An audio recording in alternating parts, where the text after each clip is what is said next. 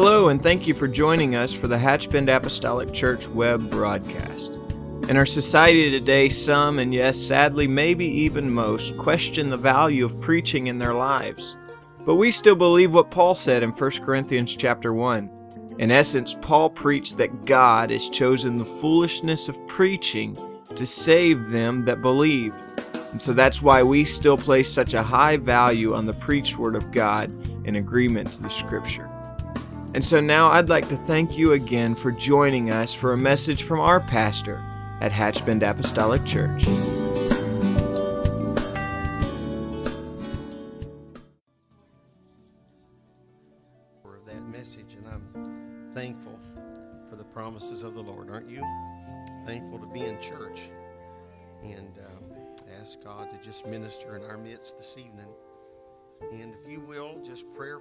Consider with me some passages of Scripture. We're going to go back uh, where we were last Wednesday night to the 27th and 28th chapter of the book of Acts.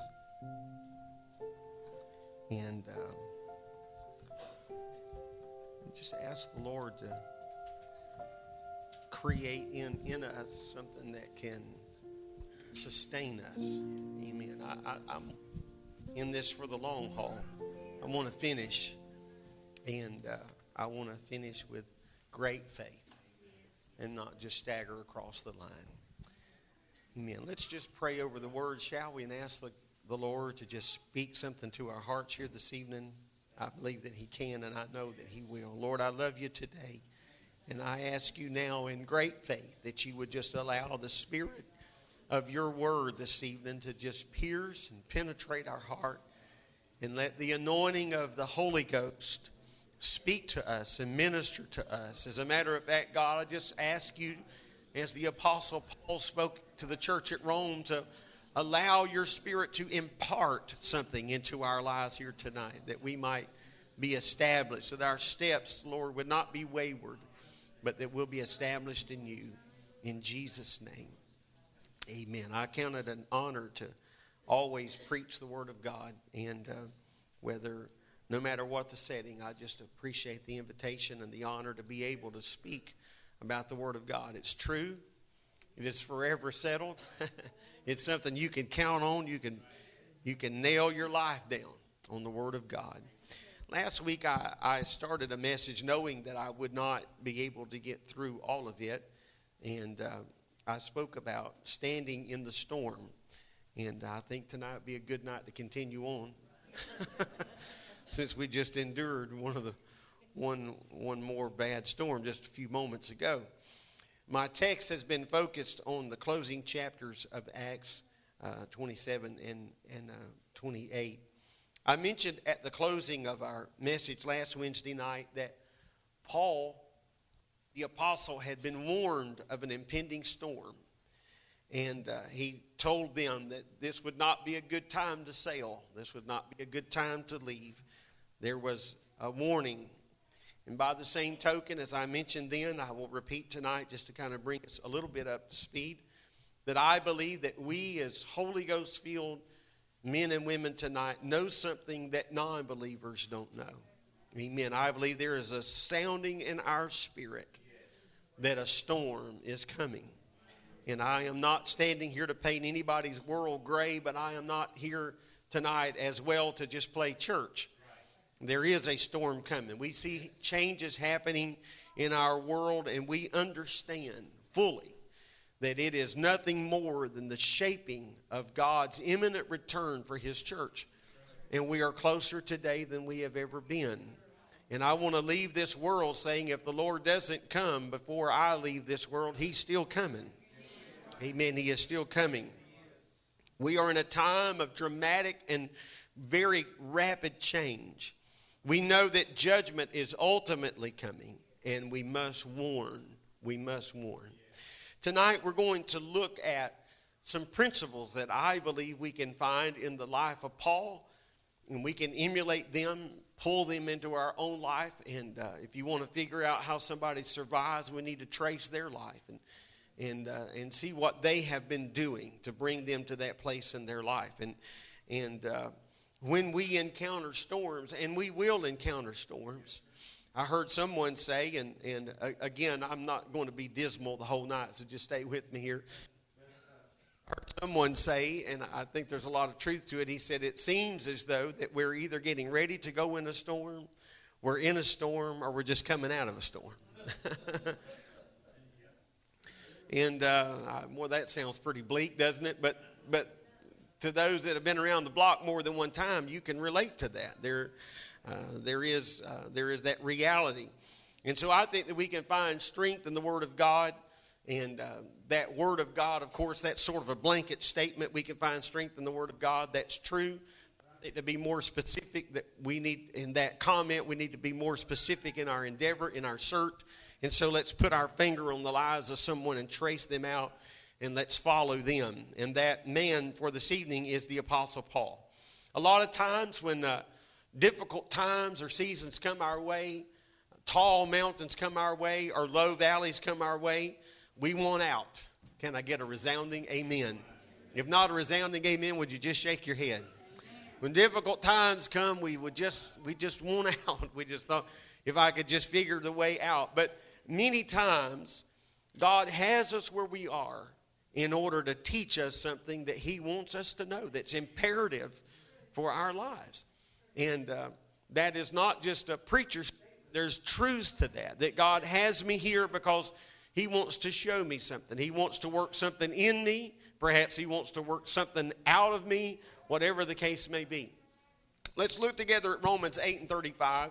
This is a very familiar passage of Scripture, 35, 6, and 7. Paul asked this question Who shall separate us from the love of Christ? Now, normally, when we consider this scripture, this passage of scripture here, we're kind of standing up on the pulpit, got our arms in the air. You know, just kind of leaning over the eave of the building saying, Who shall separate from the love of Christ? But let's think about this. Shall tribulation or distress or persecution or famine or nakedness or peril or sword. As it is written, For thy sake we are killed all the day long. We are accounted as sheep for the slaughter. And then Paul says, Nay, in all these things, what things? What things we were just talking about, verse 35. In all these things, we are more than conquerors through him that loved us. Now, there's a strong implication from this passage of Scripture. We rejoice in verse number 37 but there is a strong implication that we may have to face some of those things. I may have to face tribulation, distress, persecution, famine, nakedness, peril, or sword. But in all of those things, I know that God will not remove himself from me, that we will not be separated in that season of storm. And as a matter of fact, he promised that we would be more than conquerors. And so I'm thankful for that. Paul, uh, I think, had some things in his life, some attributes in his life, not just the things we're going to talk about here tonight, but since you don't want to stay all night, and I agree to that, we're just going to talk about a few of them. Amen. There are some things that I believe stand out in the life of Paul in these particular passages of Scripture, and I have often referred to and, and mentioned how um, I marvel at Paul's ability to be single minded, that he never lost his focus. Now, I don't want to meander too many or too much tonight, but I, I, I think about this. I have never really been someone to a fan of boxing or somebody that keeps up with that, but I, I also don't live in a vacuum. So uh, I've often thought about men who, who make a living or even as a sport will get in a ring and box, and somebody will just knock the thunder out of them. And the person who just had his lights almost turned out still has the presence of mind to move and to swing and to keep fighting. I mean, if somebody just come up and hit anybody in this building, because I'm not going to take all this by myself, because you're looking a little self-righteous right now from this vantage point. But I think if anybody just came up to you and out of the clear blue just almost turned your lights out, I think for the next few moments, certainly for the next few seconds, we would be trying to figure out where that bolt of lightning come from. But to men who can stay with a presence of mind enough to say, You almost turned my life. I mean, their knees just went down, but they had the presence of mind enough to stay with it, to keep going. Maybe that's a poor illustration for spiritual things. You're looking at me a little crooked, but when I think about the Apostle Paul, and his ability to stay so single minded. And then what I want to really point out is what I really admire about the Apostle Paul was his ever present God consciousness. That he always thought about God and the kingdom from all we can garner from Scripture. And I believe that nothing is really hidden, hidden from us because we see men and women at their best and at their worst. And so, in the face of imminent danger, time and time again, Paul just had this God consciousness about them. Now, I'm, I'm proud to say tonight that, that the Apostle Paul is not the only person I've met. I have several friends, several friends that possess this kind of God consciousness. I mean, when you're around them and, and you're talking, they're just always talking about the Lord and good things about the Lord. And, and even times of trial and tribulation, they just seem to have a God consciousness about them. And I admire that quality and I want that. I want that. I want to possess that.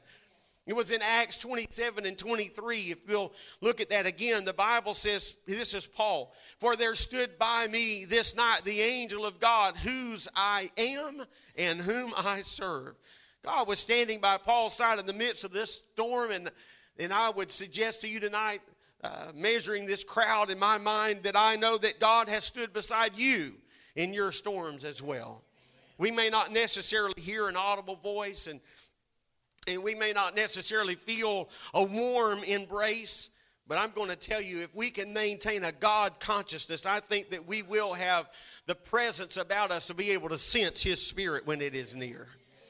Time and time again, God reminded Paul of his presence. And, and no doubt, I think it was in those seasons when Paul needed it the most that God would just show himself strong. He would show himself present. God knows exactly what we need, but I'm also thankful tonight to tell you that He knows when we need it. Because sometimes it's not just what is said, but it is when. It is when it is said. That means so much. It becomes so valuable. He knew that Paul could use some encouragement or some assurance. Last week I mentioned to you about uh, the passage of Scripture in Acts chapter 23 and verse 11 while he was in that prison cell in Jerusalem. This is why Paul could be so sure that everything was going to work out when he was speaking to those in later chapters about going to Rome. How, where did he get that kind of courage from? It came from Acts, an experience that happened in Acts 23 11, because while he was in prison in a cell in Jerusalem, the Lord appeared unto him and said, Just like you have represented me in Jerusalem, you're going to represent me in Rome. Now, he didn't fill in a lot of the blanks. As a matter of fact, he didn't fill in any blanks. He just said, You were here and you're going to be there, so just take courage. And so, for all practical intent and purposes, the Apostle Paul was all alone. Paul wrote these words. Listen, in 2 Timothy 4 16. The Bible says, At my first answer, no man stood with me, but all men forsook me. I wonder how many in this audience can relate to that, at least feeling whether it's 100% accurate or not. At my first answer, nobody stood with me. As a matter of fact, all men forsook me, but I pray God that it may not be laid to their charge. Verse 17, notwithstanding, the Lord, he, the Lord stood with me. And he didn't just stand with me with his hand in his pockets.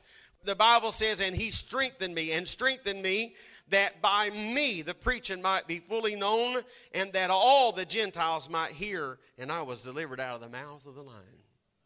And so men may have forsaken me, but God stood with me and God strengthened me. In my time of despair, in my loneliest hour, God was right there. I'm going to tell you this evening that God is not relegated to the lowing of a choir. God is not relegated to the beat of a drum. God is not relegated, nor is He limited to uh, the praise of an audience. I'm going to tell you that in our home, in our car, in, in, in, our, in our personal altar, all by ourselves, God can show up and He can strengthen us in that moment, in that season. So, in a very special way, God reassured Paul of his presence, even in a prison cell. Of course, here in Acts 27, the Lord sent an angel to reassure him. That means that we can take we can take heart that in, even in the face of danger, God's voice can speak to us and dispel the, the, the, the feeling and the spirit of uncertainty. We can do all of those things because we have an awareness that God is with us, that God consciousness. when it seems like our life is just absolutely going to fall apart, we know that it's not because we feel and have a sense of God's presence in our lives. Are, we, are there always answers to life's questions? No. Can we find sometimes easy solutions to life's problems? No. Can we illogically explain what's going on in our lives at times? Absolutely not. Sometimes we can look back and realize later that God did mean it for good. And we can kind of make sense of it and connect the, the dots and the puzzle pieces. And we can, in retrospect, say, oh, I see. But I'm going to tell you, I've been through storms that never have made sense to me. Never. And God has never felt up to this moment any, uh, He's never felt obligated to whisper any explanation wise in my ear. I just came through it, got beat up, got cut up, got sewn up, got healed up, and I don't make any sense of none of it. But God had a purpose and a reason for it all, and He was with me through it all. There will be times when things will happen that we'll never understand, of course, but we understand that God is with us, and I have that hope in my heart that He is going to go with me through the storm. Secondly, I think one of the characteristics that we can see in the in the life of Paul is something that he declares to us in Scripture. In that same passage, Acts 27 23, where he said, An angel stood by me this night. He said, Whose God I am, or whose I am. He said, There stood by me this night an angel of God, whose I am. And so there is there was an, a confidence, an assurance in the life of Paul that he was uh, that he belonged to God. My life is in your hands. We don't just sing about that, we live about that. My life is in your hands. My life is in your hands. Paul says, Amen, that it is the God, it is to God that I belong, and so I am His. And you know, we don't really like to refer to this a whole lot or think about it a whole lot, but the Bible lets us know that we've been bought with a price. We're not our own. There's truth to that. We are not our own. There are many analogies that we have in Scripture between the Lord and the church or the Lord and us. He, he uses the analogies at times of the bride and the groom, many, many things he refers to us as. But he also says that we are his sheep. That, of course, assures us that the Lord is looking out for us. But I think it's interesting that the Lord refers to us as sheep. I find it comforting to know that we are the sheep and he is the shepherd. But when you start peeling back the layers, I don't want to insult anybody here tonight, but I'm, t- I'm included in this, of course. But the Lord, when He chose sheep as an illustration or an analogy, He chose one of the most unintelligent animals in creation. Sheep are known to go astray. They are known for following others, even if it leads them to their own destruction. They are known to keep following the sheep in front of them, even if they're being led to the slaughter. That's what sheep are known for. Sheep are known for making the same mistakes over and over and over and over again. Please be seated. They're known for being easy prey to the predator. None of those are titles that we want, or they're not attributes that we want to embrace or even pretend. That's why it's as quiet as a church mouse. We don't even want to amen that because we don't even want to fall in that category. But, but I'm going to tell you in an odd way, we find ourselves there. Mistakes again and again, following others to our own destruction, to our own destruction, sometimes influenced by the world's worst things. Amen. The Bible says all we like sheep have gone astray. We have that, that tendency to follow the crowd, even if it leads us to our destruction. That's why, as not, not the main shepherd, but as a shepherd, a pastor shepherd, that is why I have tried to sound this warning to us, the church in general, that when the world is beating a path to something, we need to pause. Don't get in those lines just because in that way. If that's what everybody else is doing, the church needs to give pause and say, wait a minute, wait just a minute. Now, I'm not necessarily trying to say that everything is wrong or everything that the world will be chasing is wrong, but we need to pause and find out before we just get in line and sign up for that. There are many, many other analogies in the Bible. Many times the scripture says that we are God's children. First John uh, 3 1 says, Behold, what manner of love the Father hath bestowed upon us that we should be called the sons of God. So we're referred to as children. And so I think there's great consolation in that. We are we see many things that he refers to us as a bride, sheep, children, and perhaps many other things. I think another reason the, the Apostle Paul remains steadfast is found in the fact that he never forgot his mission. He never forgot his mission. And so he could stay on task because he understood his mission and he embraced that. I am on business for the king. that was Paul's mission. I am on the business, I am on business for the king. And so I'm going to be steadfast in what's going on. I'm going to stay focused. I'm going to stay focused. And so many times, if we're not careful, that if in the course of a day we're not focused on the task at hand or the main thing at hand, we'll start chasing so many other things. And at the end of the day, we've accomplished nothing. We've been very busy and we're physically and mentally exhausted, but we've really accomplished nothing because we've just done a little bit of everything and not completed anything. And so Paul understood, I am on business for the king. That was also found in verse number 23 For there stood by me this night the angel of God, whose I am, and whom I serve. I serve him. I am on his, I am I'm incorporated, I'm enlisted in his armory. And so he was going to go where God instructed him to go. And the Lord said, You're going to Rome. You're going to appear before Caesar. You're going to represent me there. And so just stay with it. And so when we're doing the work of God and doing his will, we are under the protection of God. He is going to take care of us. Yes, he will. That doesn't mean that that, that there'll be no wounds or there'll be no scars, but God is going to take care of us. He's going to sustain us. When we stray, I think that when we stray away from the business of the king, we should not necessarily expect God's blessings and provisions in our life. And many times, and I'm just going to confess here tonight, but I don't think I'm alone. There have been times that I stepped out of the will of God and I felt God's hand of, of blessing lift from my life. Amen. I'm, I'm thankful for the for those that are agreeing with that. You've experienced that where where you just kind of feel like God just kind of backs up and says, "Well, I'm not going there now," and so I got to figure out what I've got to do to get back connected to God. And so I, I want to make sure that, that his hand of, is upon me, his hand of protection, his hand of blessing, and, and I want that on my life. And so sometimes it may be the very lack of God's blessing and the very lack of God's protection that brings us back to our senses to say, wait, wait a minute, wait. I need God on my life. I need God uh, to, to bless this effort. And, uh, and so I, I want to come now uh, to the 25th verse Paul was also fully convinced, fully convinced that the God he was serving was faithful. He didn't just sing about it on Sunday and forget it Monday. But he was convinced, even in the prison walls, that God was faithful.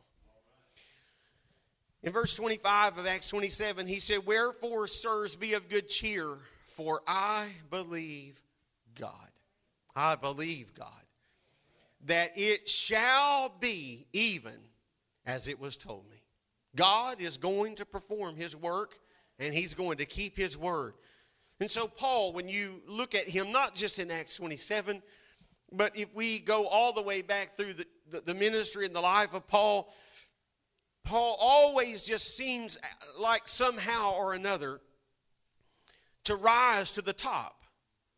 Now, I, I not saying that he rose to the top without any bloodshed, without any pain or sorrow, but Paul just somehow seems to always come out on top. He has the ability to seize every moment that comes his way to preach the gospel. Going all the way back to the book of Acts 6, uh, to, to, the chapter uh, 16 of the book of Acts, when we find Paul and Silas thrown in jail, beaten nearly to death. Instead of murmuring and complaining and blaming one another. The Bible says that they prayed and sang praises unto God. Isn't that what the scripture says? I know I'm condensing all of this down, but it's just a few frames later in the picture that we see the jailer that was holding them, the jailer that had probably induced a little bit of the pain and, and, inflicted some discomfort to them. That same jailer was asking them, What must I do to be saved? Somehow or another, in the face of all of this opposition, Paul could sense ministry opportunities and he would seize them. Seize them.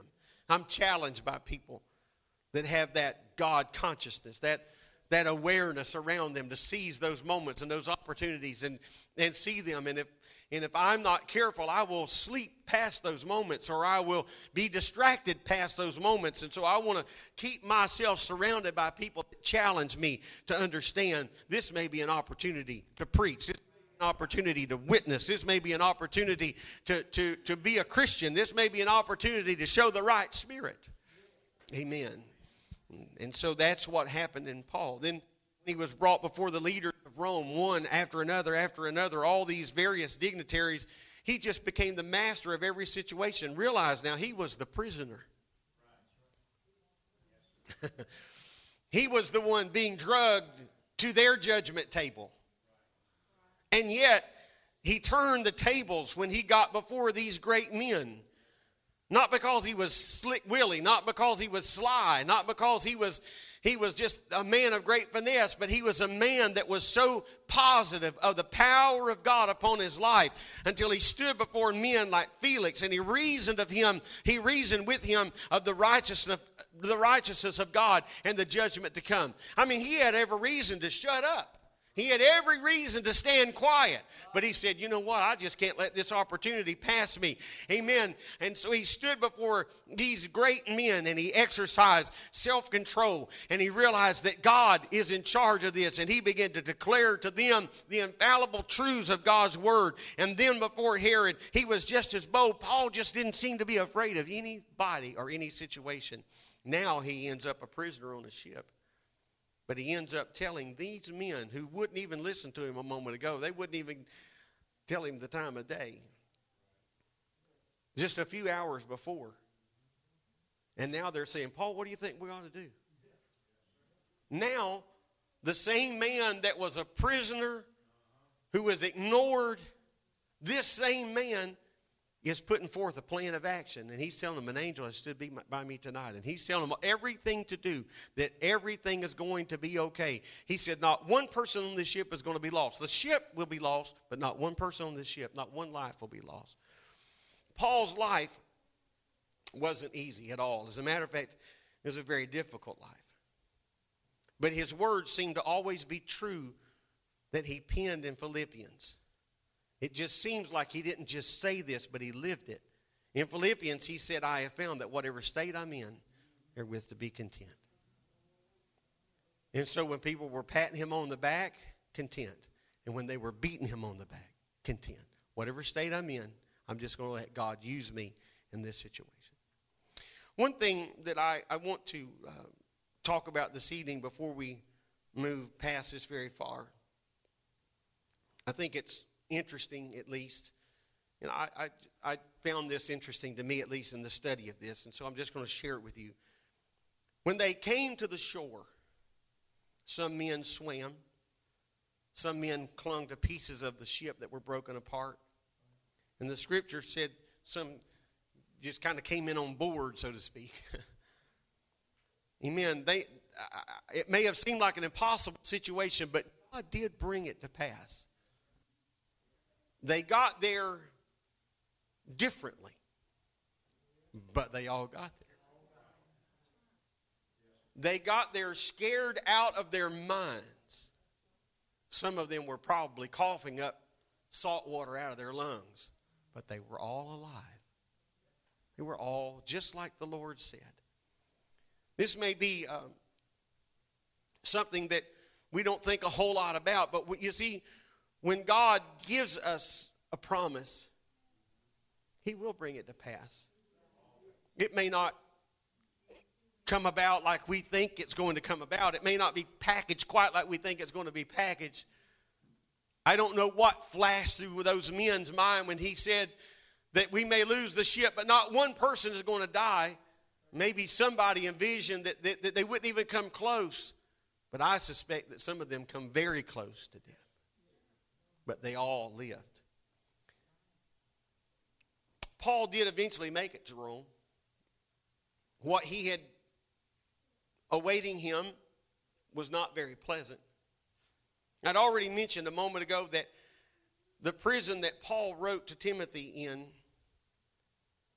when he wrote in 2 Timothy, when Paul wrote this, he wrote from a prison, and I don't even want to call this a prison because many times when we think about prison, we think maybe of, even though it's not what we would want at home, but we think about at least the necessities were there.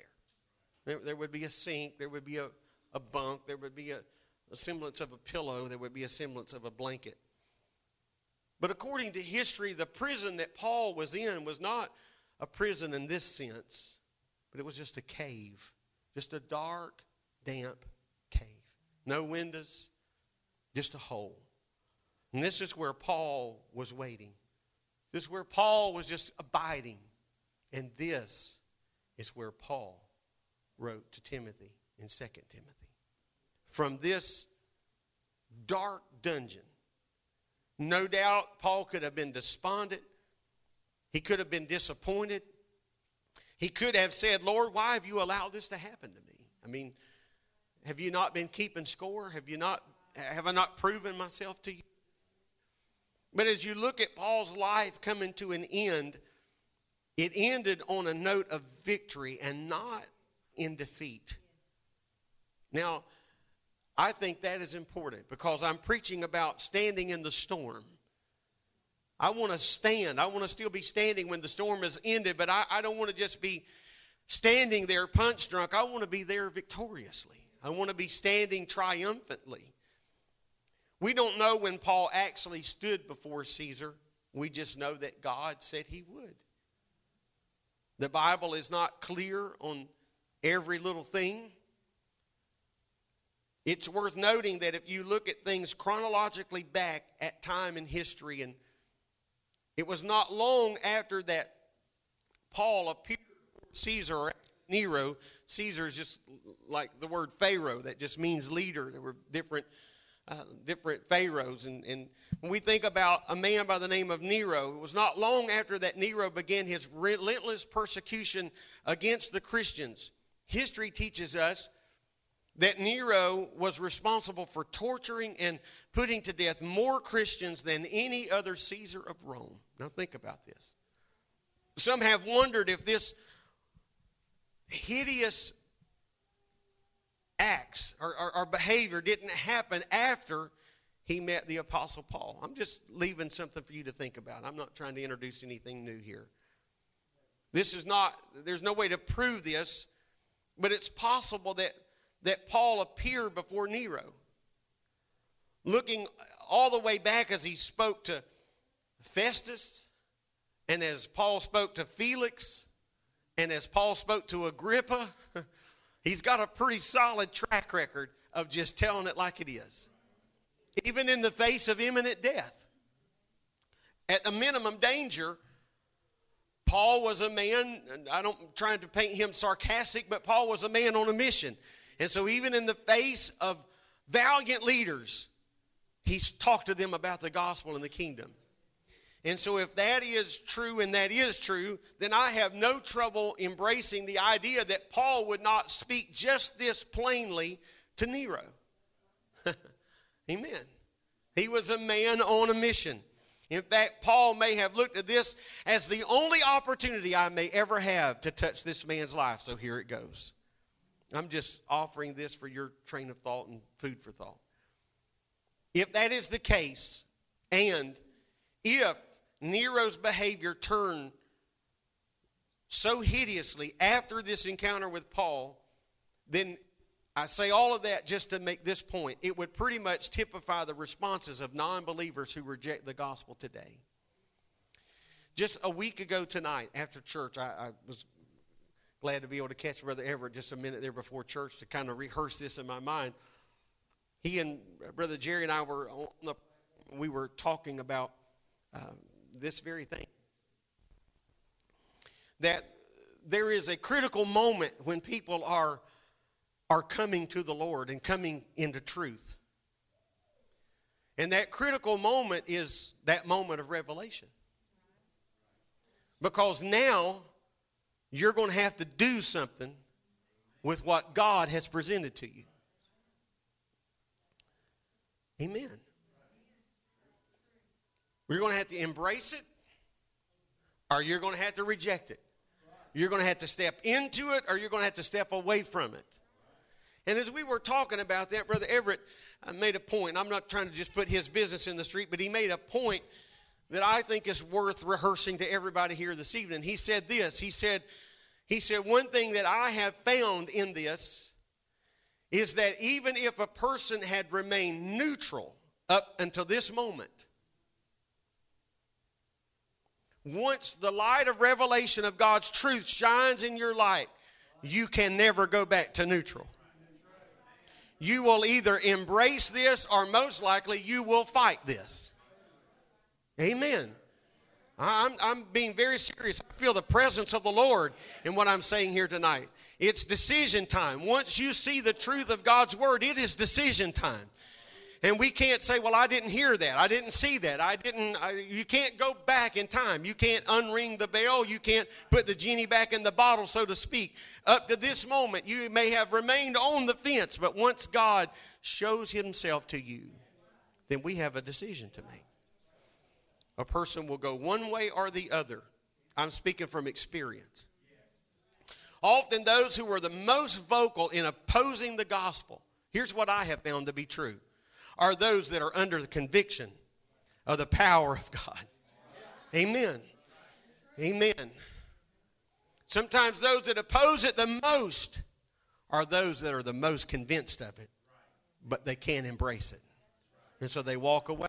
And then they become an opponent to the gospel.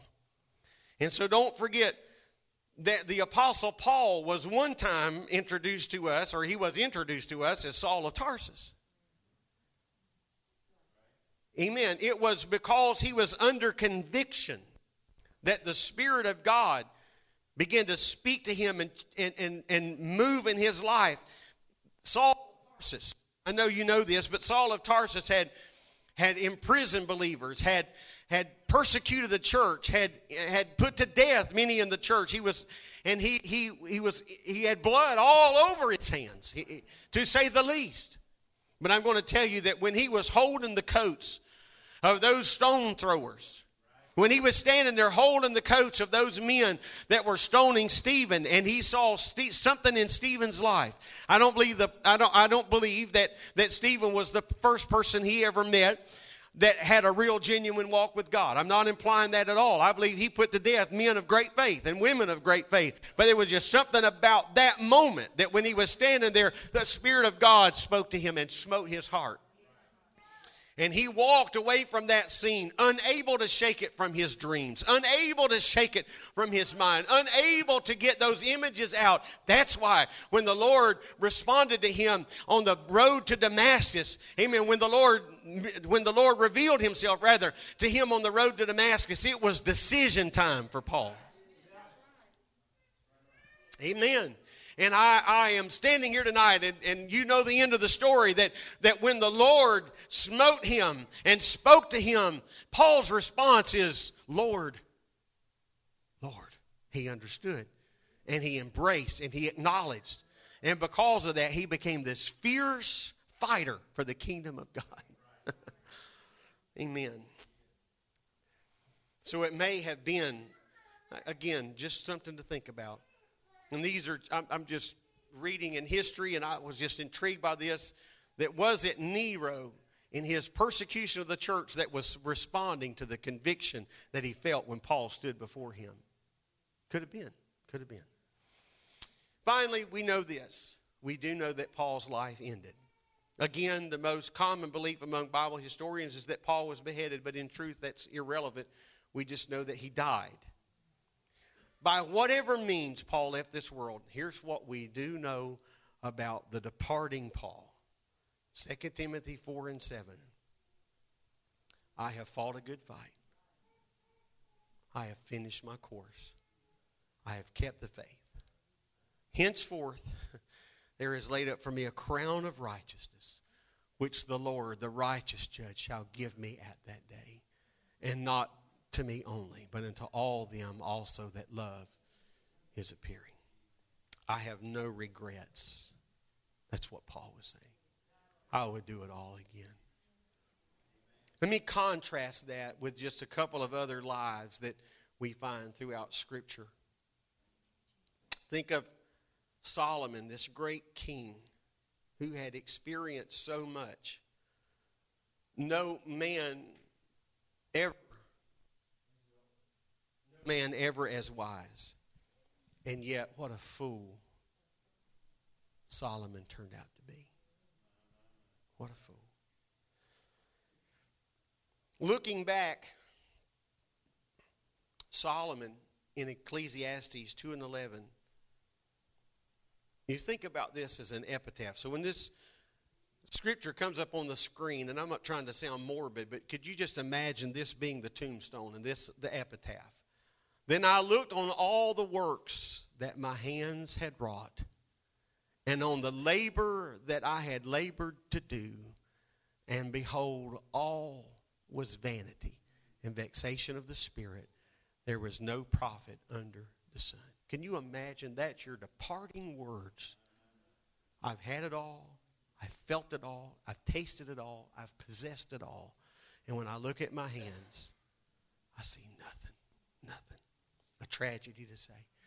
Paul, if I mean uh, Solomon, if he were to say this in our language, he may have just said, I've, I've wasted my life. I, chased the wind. I, I, I spent it all, and my life has amounted to nothing. Nothing. Nothing. Can you imagine what a what a contrast? Or what about what about Saul, King Saul?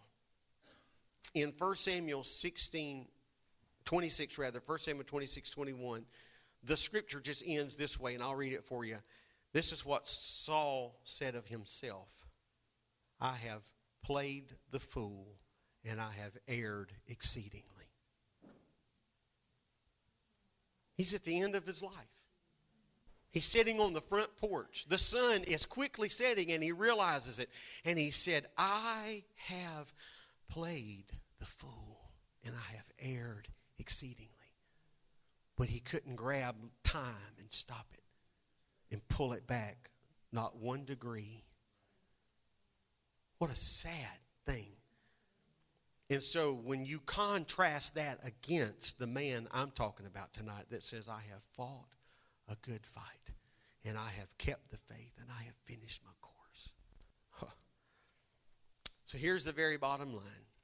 One of these days, as our musicians come, one of these days, our lives will come to a conclusion. It is appointed unto man once to die. We're going to leave this human body. And we are going to have to ask ourselves some hard questions. What will we say of our life? I think equally as important in, in some respects is what will others say about our life? What will others say? So it's no wonder that a man by the name of Paul just went about turning his world upside down. That's kind of a phrase that we use often. It's no wonder that God would allow Paul to accomplish so much. I think that we understand, I think we understand that the book of Acts is a story of ordinary men and ordinary women who did extraordinary things.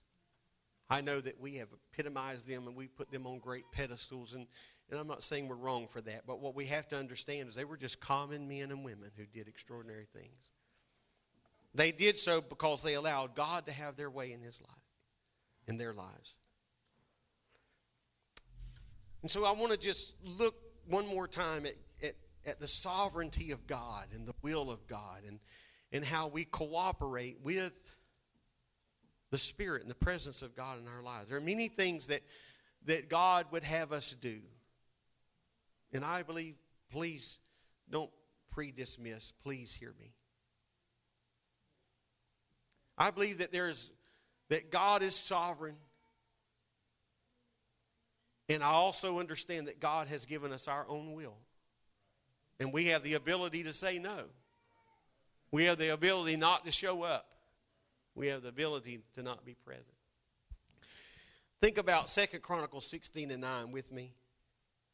This is what the scripture says For the eyes of the Lord run to and fro throughout the whole earth to show himself strong in the behalf of them whose heart is perfect toward him. Herein hast thou done foolishly, therefore from henceforth thou shalt have wars. The eyes of the Lord are running back and forth throughout the whole earth to show himself strong on behalf of people whose heart is perfect. Heart is perfect toward the Lord. And so I would say tonight if God were looking for us,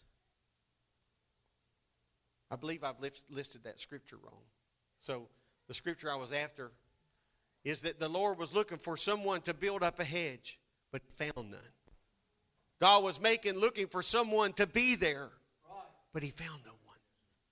And so tonight, if God were looking at us to fill in that gap, to fill in that space, to be that voice, would he find us? Would we be present? Amen. If God needs someone to be that person, I want to be that person. Amen. Now I'm, going to I'm going to share with you tonight as we stand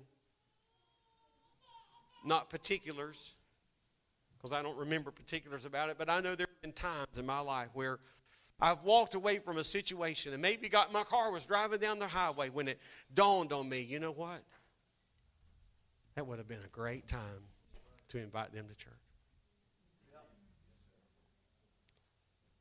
I'm confessing tonight. I'm not proud of this. I've walked away from situations and thought later, you know what? I should have had prayer with them. I should have prayed. I should have seized that moment. I, I can't get back there. I can't go back there. And, and so I'm not suggesting that we would just perpetually beat ourselves up over that. But, but I have said, Lord, let me use this as a learning tool and oh, God, help me to be sensitive next time. You, you had me there in that restaurant for a, a purpose. You had me there in that hardware store. You had me right there at that counter for a purpose. Help me not to laugh that away or help me not to just talk about so many things that are in general and not be sensitive to your spirit. And so if God were looking among us tonight, I wonder would he find someone that is there, that is there. I've been teaching on the subject standing in the storm. As I mentioned a moment ago, I don't want to just stand. But when the storm passes by, I want to be able to say, like Paul, I've done my best. I've given all. I've done everything I know to do. And I know that's painting with a broad, broad, broad brush. But you see, if would be the devil's pleasure to get us so caught up in our own storm that we forget there's people that need us. Paul was in a storm, but you know what? Felix needed her. Paul had his own problems. His name was on the headline, the front page of every newspaper in town, but Agrippa needed to hear the gospel. And so in the storm, he stood. In the storm, he, he stood. And he became a voice, a voice of reckon and reason. Amen. I wonder tonight if we would just gather around the front. Can we do this and let the Spirit of God just speak to our heart? Let's don't just do this out of habit. But we could we come and say, Lord, I'm asking you to keep your hand on me. Don't let me get so caught up in my own stuff that I forget that you have me planted for a purpose. That you filled me with your spirit, God, for a divine reason. And I don't want to lose sight of that. In the name of Jesus, in the name of Jesus.